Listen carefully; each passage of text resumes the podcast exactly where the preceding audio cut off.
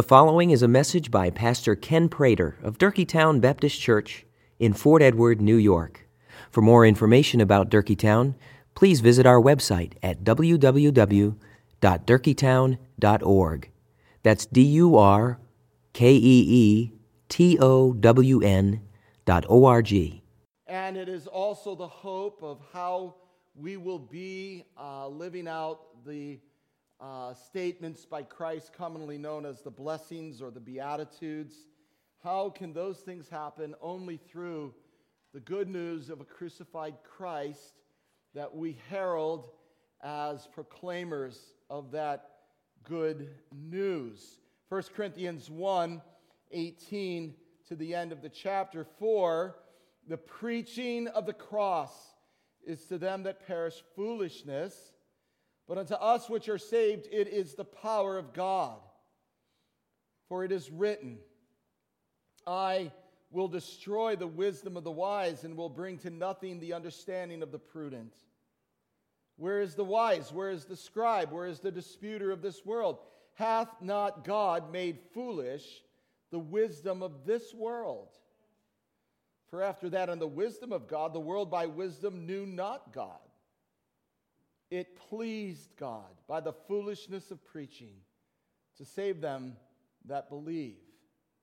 For the Jews require a sign and the Greeks seek after wisdom, but we preach Christ crucified, unto the Jews a stumbling block and unto the Greeks foolishness.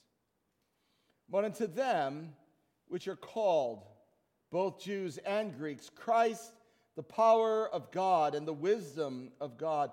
Because the foolishness of God is wiser than men, and the weakness of God is stronger than men.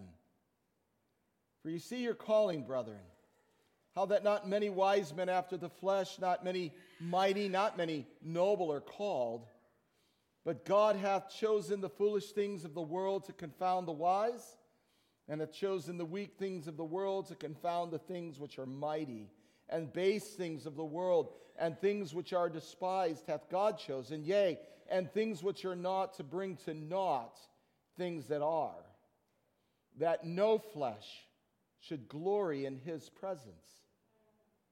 But of him are ye in Christ Jesus, who of God is made unto us wisdom and righteousness and sanctification and redemption, that, according as it is written, he that glorieth, let him glory in the Lord. Amen. The word of the Lord, and it is for our good. The preaching of the cross is to them who perish foolishness. Now, Father, I pray that the words of my mouth and the meditations of my heart would be indeed acceptable in your sight, O Lord, my strength and my Redeemer.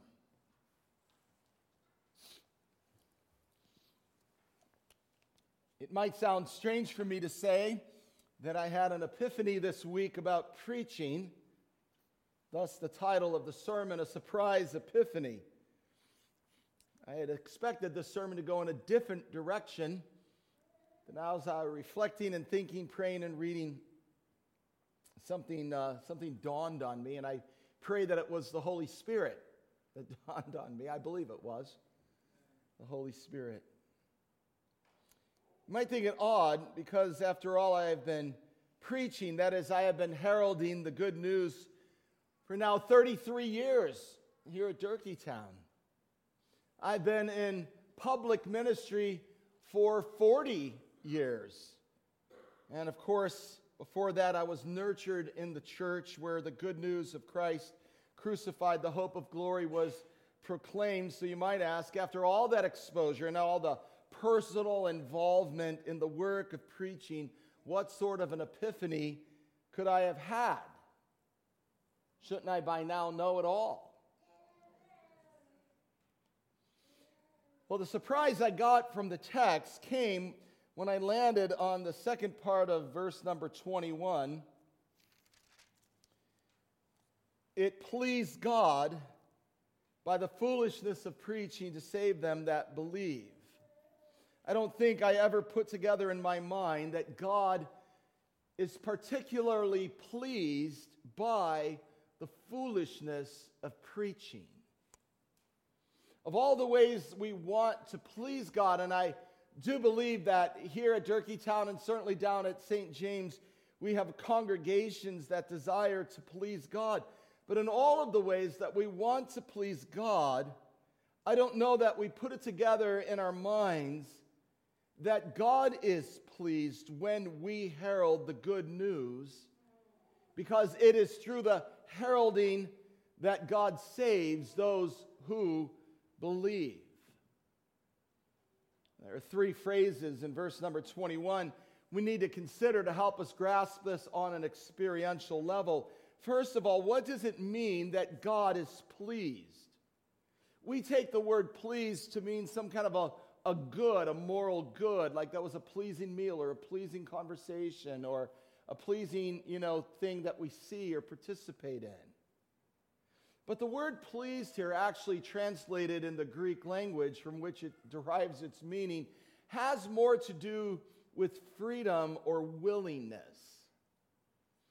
And so when you read that, don't think, well, God, God is happy when we preach or proclaim the good news. No, the meaning of the word is that of all of the ways that God could have chosen for the proclamation of the crucified one, Jesus Christ, to go out into the world, he freely chose, out of the willingness of his own providential desire, that you and I speak the good news of Jesus Christ. Now that sounds strange to us, because we tend to choose things that we think will be highly effective, or people that we think will be highly effective. No offense, I can barely mow my lawn these days. There are some of you that I'm not going to ask because I don't even have a lawn, or shovel my snow. You know what I mean? God doesn't look at us and go like, well, I'm going to do my best with them. God in wisdom providentially made a choice that sounding down through the decades and centuries after the crucifixion and resurrection of Jesus Christ, the heralding of that news would come through his people, filled with his spirit, going out into the world. It pleased God. And that grabbed my attention.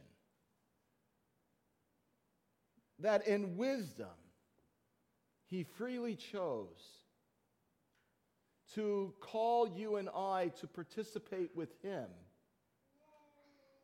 through our verbalization of the gospel to save those that believe. He does that through the foolishness of preaching. The emphasis of that phrase is on the subject of what is being proclaimed and not on the manner in which it is being proclaimed. So it was well pleasing to God. It was a wise thing for God to fill his people with his spirit so that then when they spoke the good news, what they would speak would be focused entirely on Jesus Christ, the crucified, risen Lord and Savior. The word preaching in this section of First Corinthians has to do with the heralding of news. Paul does not have in mind a pastor preaching a sermon on a Sunday morning, because right away some of you might think you're exempt from what I'm about to say. After all, you don't preach many sermons from the pulpit, right? So you might say, well, that doesn't include me. I'm not a preacher. No, that's not what the word means. The word means heralding. The idea is not what I'm doing. Instead, it's more like we read about in Second Kings five, when a young Jewish girl who's unnamed has been taken from her home in northern Israel into Syria, into Damascus, by the raiding Syrian armies. And she is now a slave in the house of Naaman, the commanding general of the Syrian armies, and she is serving his wife as a servant girl. And Naaman, the commander of the Syrian army, was a leper, and he needed healing. And so when I uh, use the word preaching uh, and the way Paul means it here, I want you to think, I want you to keep in mind this young, heroic, unnamed servant girl who boldly heralds, says to Naaman's wife, "Would that my Lord were with the prophet who is in Samaria, he would cure him of his leprosy." Would that my Lord were with the prophet who is in Samaria, he would cure him of his leprosy. That is what we mean when we talk about heralding the good news. The heralding of the good news is not uh, a man in the pulpit preaching a formal sermon. sermon. The heralding of the good news is each and every person connecting their heart with God's wise choice of how the news of a crucified Christ would go out, and to see themselves then, like this servant girl, boldly proclaiming the message that people can be saved through a crucified Christ. As foolish as it might have sounded for the servant girl to invoke the name of the prophet Elisha, the prophet that, that uh, God was using in Israel at that time. As foolish as that might have sounded, so for the church, the preaching of the cross is to those who are perishing foolishness. Foolishness. But unto us who are being saved, it is the power of God. And that's the third phrase in verse twenty-one I want to talk about very briefly, and that is to be saved means both that God will save from eternal judgment those who by faith cling to the crucified Christ. So sinners receiving salvation in Christ comes through the heralding of that message that seems so foolish in the world that we live, that a crucified man two thousand years ago has anything to do with your heart and your relationship with God. Your sin debt sounds foolish. But as that message is heralded and that message is believed, it becomes the very power of God to save. And that salvation then brings life, the kind of life that is described in verse number uh, thirty, when Paul says, "But of him are ye in Christ." You see, to avoid any boasting on our part, to avoid any glorying of ourselves, we are brought into Christ by the grace of God, and then we are made in Christ, who is unto us wisdom, righteousness, sanctification, and redemption. You can put in little brackets next to that, the good life. That's the good life. The good life is to know that by the grace of God and through faith in the sacrifice of Jesus for your sin, you are saved from God's judgment, and you receive all of who Christ is, so Christ becomes to you the good life, a life of wisdom and righteousness and sanctification and redemption. So why should we affirm a word-centered ministry that has a strong commitment to heralding the good news? Why, why should we affirm that? Well, the text provides us with matching bookends. The first one in verse number nineteen, it's repeated again, verse thirty-one, "It is written." These brackets or bookends then serve us to see what the emphasis of the text is. They provide structure to the text. Verse number nineteen, "For it is written, I will destroy the wisdom of the wise, I will bring to nothing the understanding of the prudent." Uh, verse number uh, thirty-one, what does he say? Got to turn my page, give me just a second. "That according as it is written, he that glorieth, let him glory in the Lord." What are we glorying in the Lord over? That it wasn't dependent on our wisdom to devise a scheme by which we might crawl into heaven. It wasn't um to us to devise a way, the most effective way that we could get the message out to the world and what that message should sound like. No, all of the glory of this belongs to God. It is written, it is written, then drives us to the center of what the main focus of this text is, and that is the word of the cross sounds foolish to the world, but to those who are being saved. Is that you? Are you being saved? It is the power of God for your very salvation. That's why we should affirm a word-centered ministry that makes us a, a commitment to heralding the good news.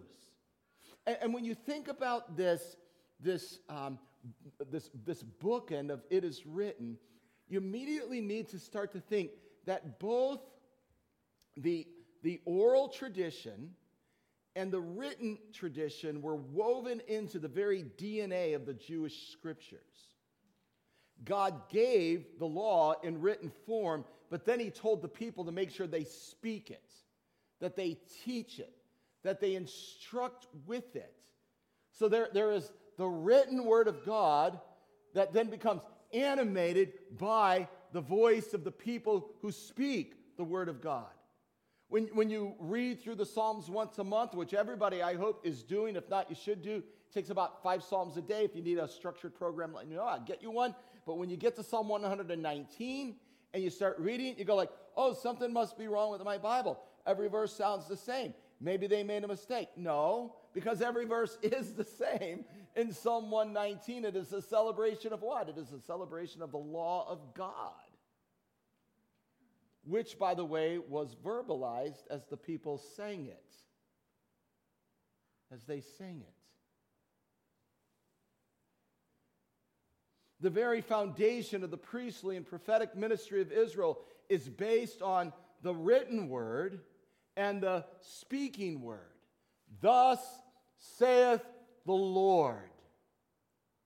And then the prophet would say what the Lord was saying.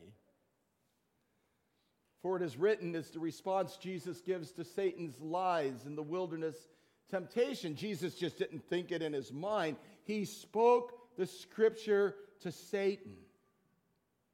When Philip meets the Ethiopian who was reading what was written, in this case Isaiah fifty-three, Philip the evangelist goes up to the Ethiopian and he says to him, do you understand what you're reading?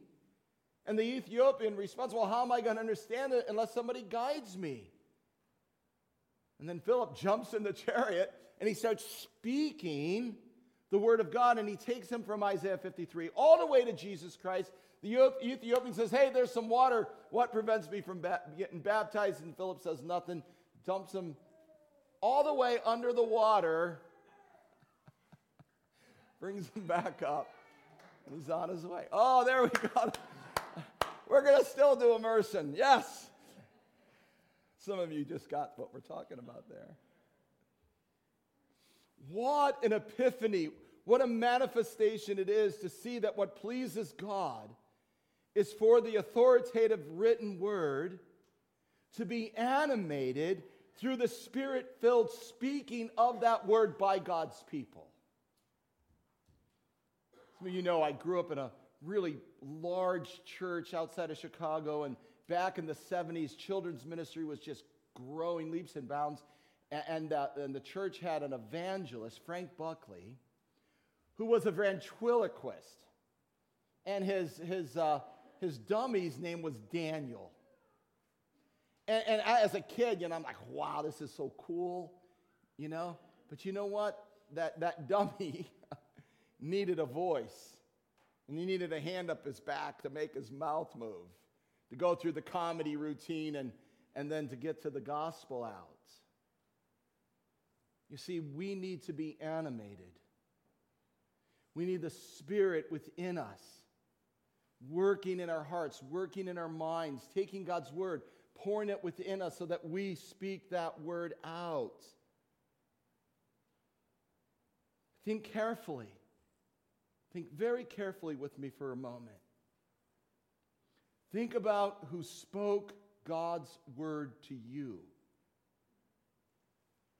Think about the long-standing tradition we take part in when we speak what is written.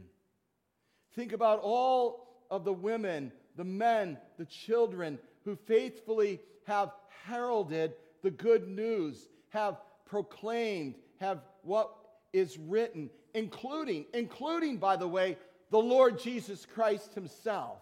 And as you think about all of those people, then let's ask ourselves, should we go on heralding the news or not? I mean, nobody's listening. Maybe we should push the pause button. Nobody seems to care. Maybe God's passed us by.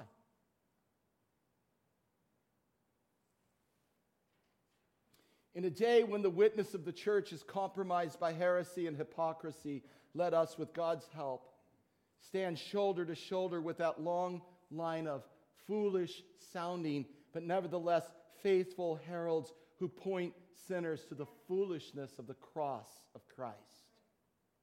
You know, in, in the King James translation, which I'm using for these few months, the word foolish shows up six times in this section.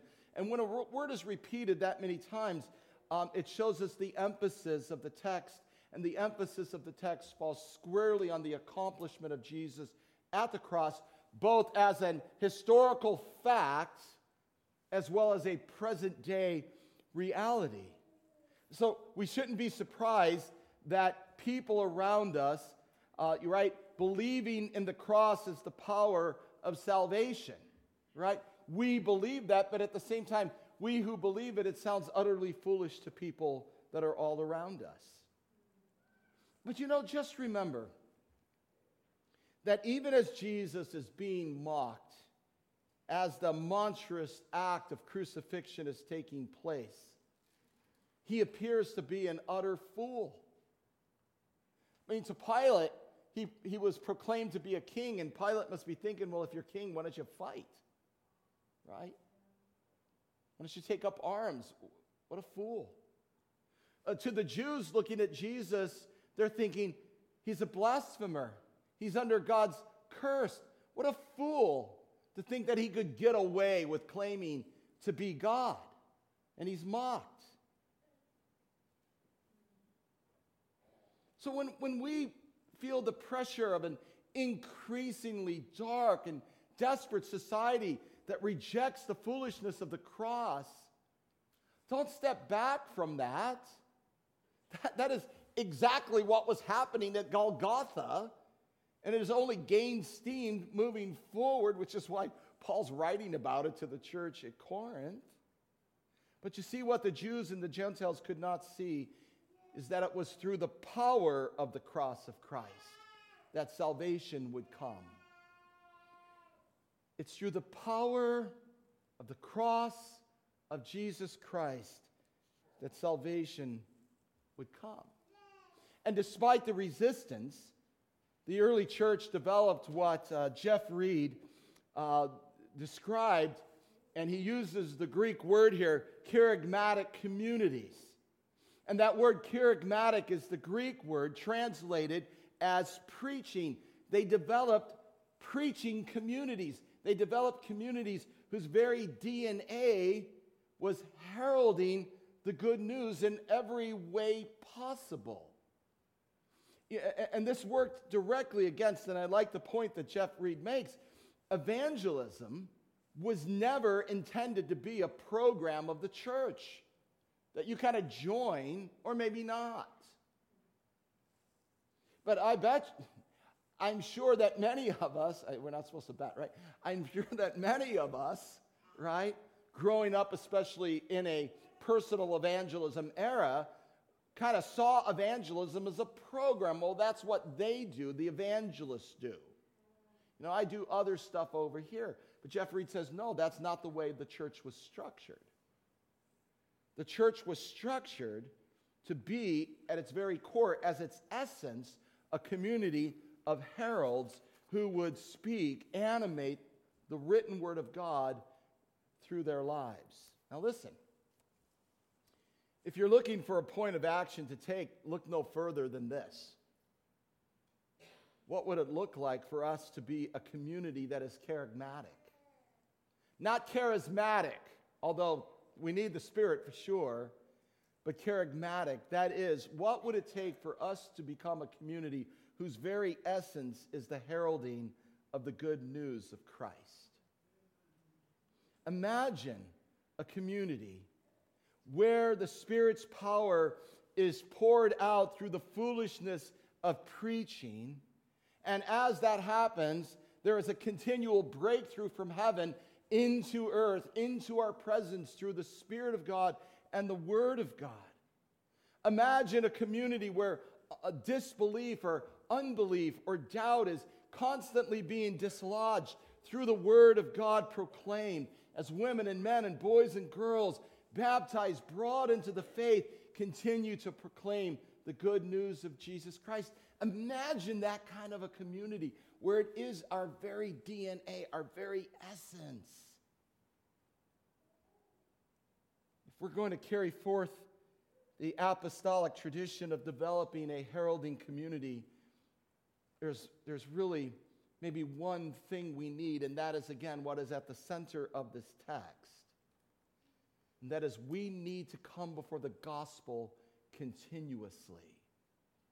We need to keep affirming that which was so pleasing to God, that through heralding the good news, we would be saved and we would be kept and we would grow in our salvation.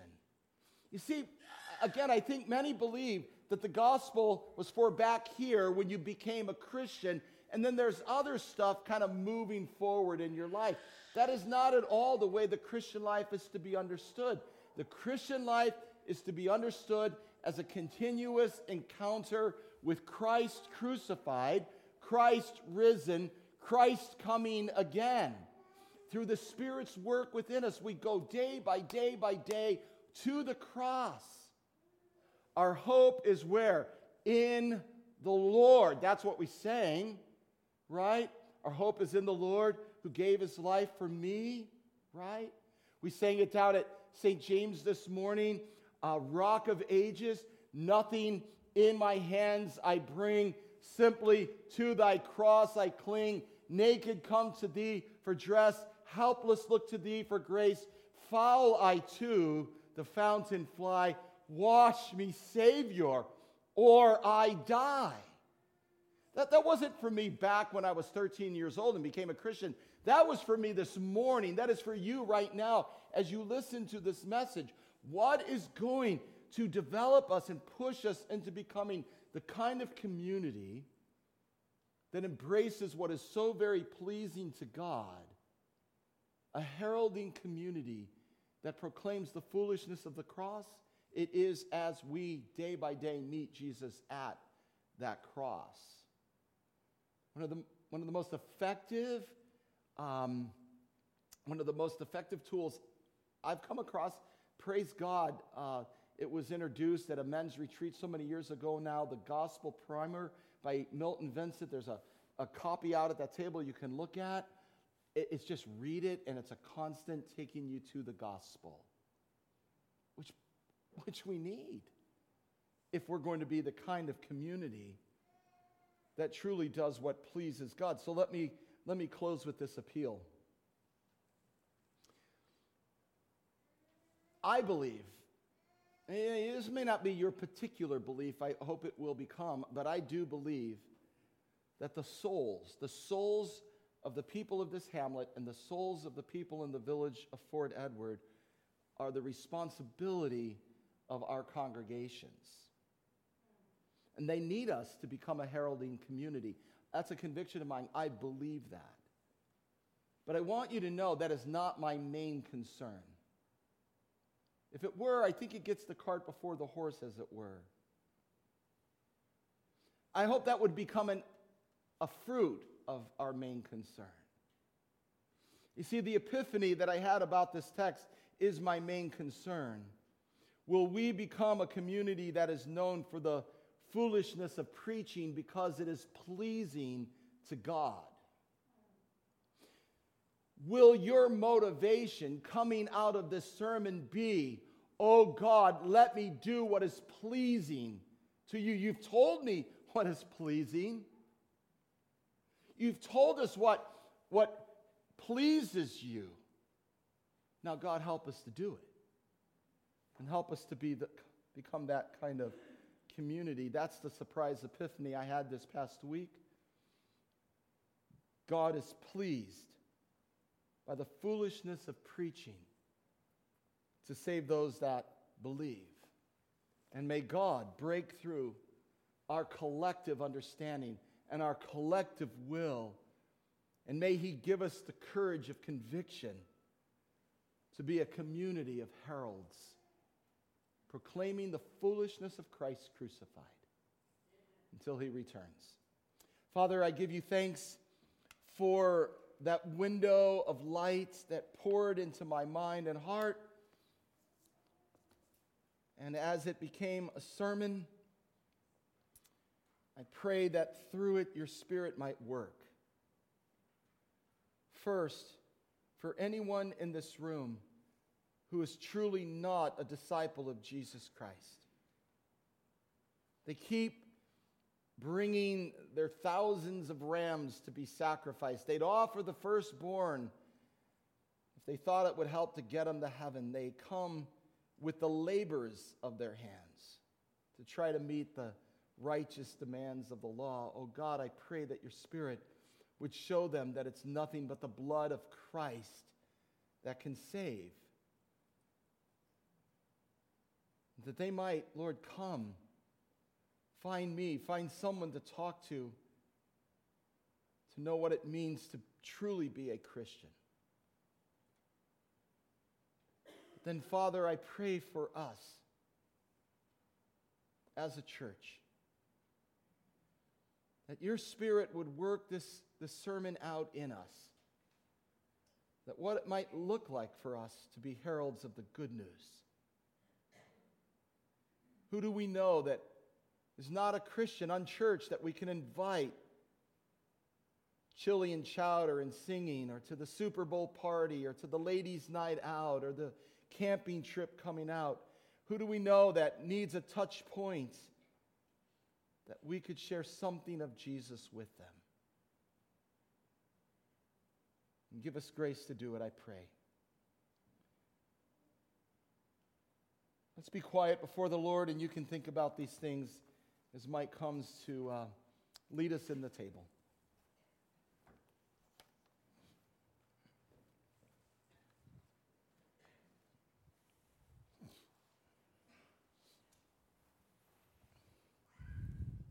Thank you for listening to this message by Pastor Ken Prater of Durkee Town Baptist Church in Fort Edward, New York. You may freely copy and distribute this message, but please do so at no charge and without altering the contents in any way. For more information about Durkee Town, please visit our website at w w w dot durkee town dot org.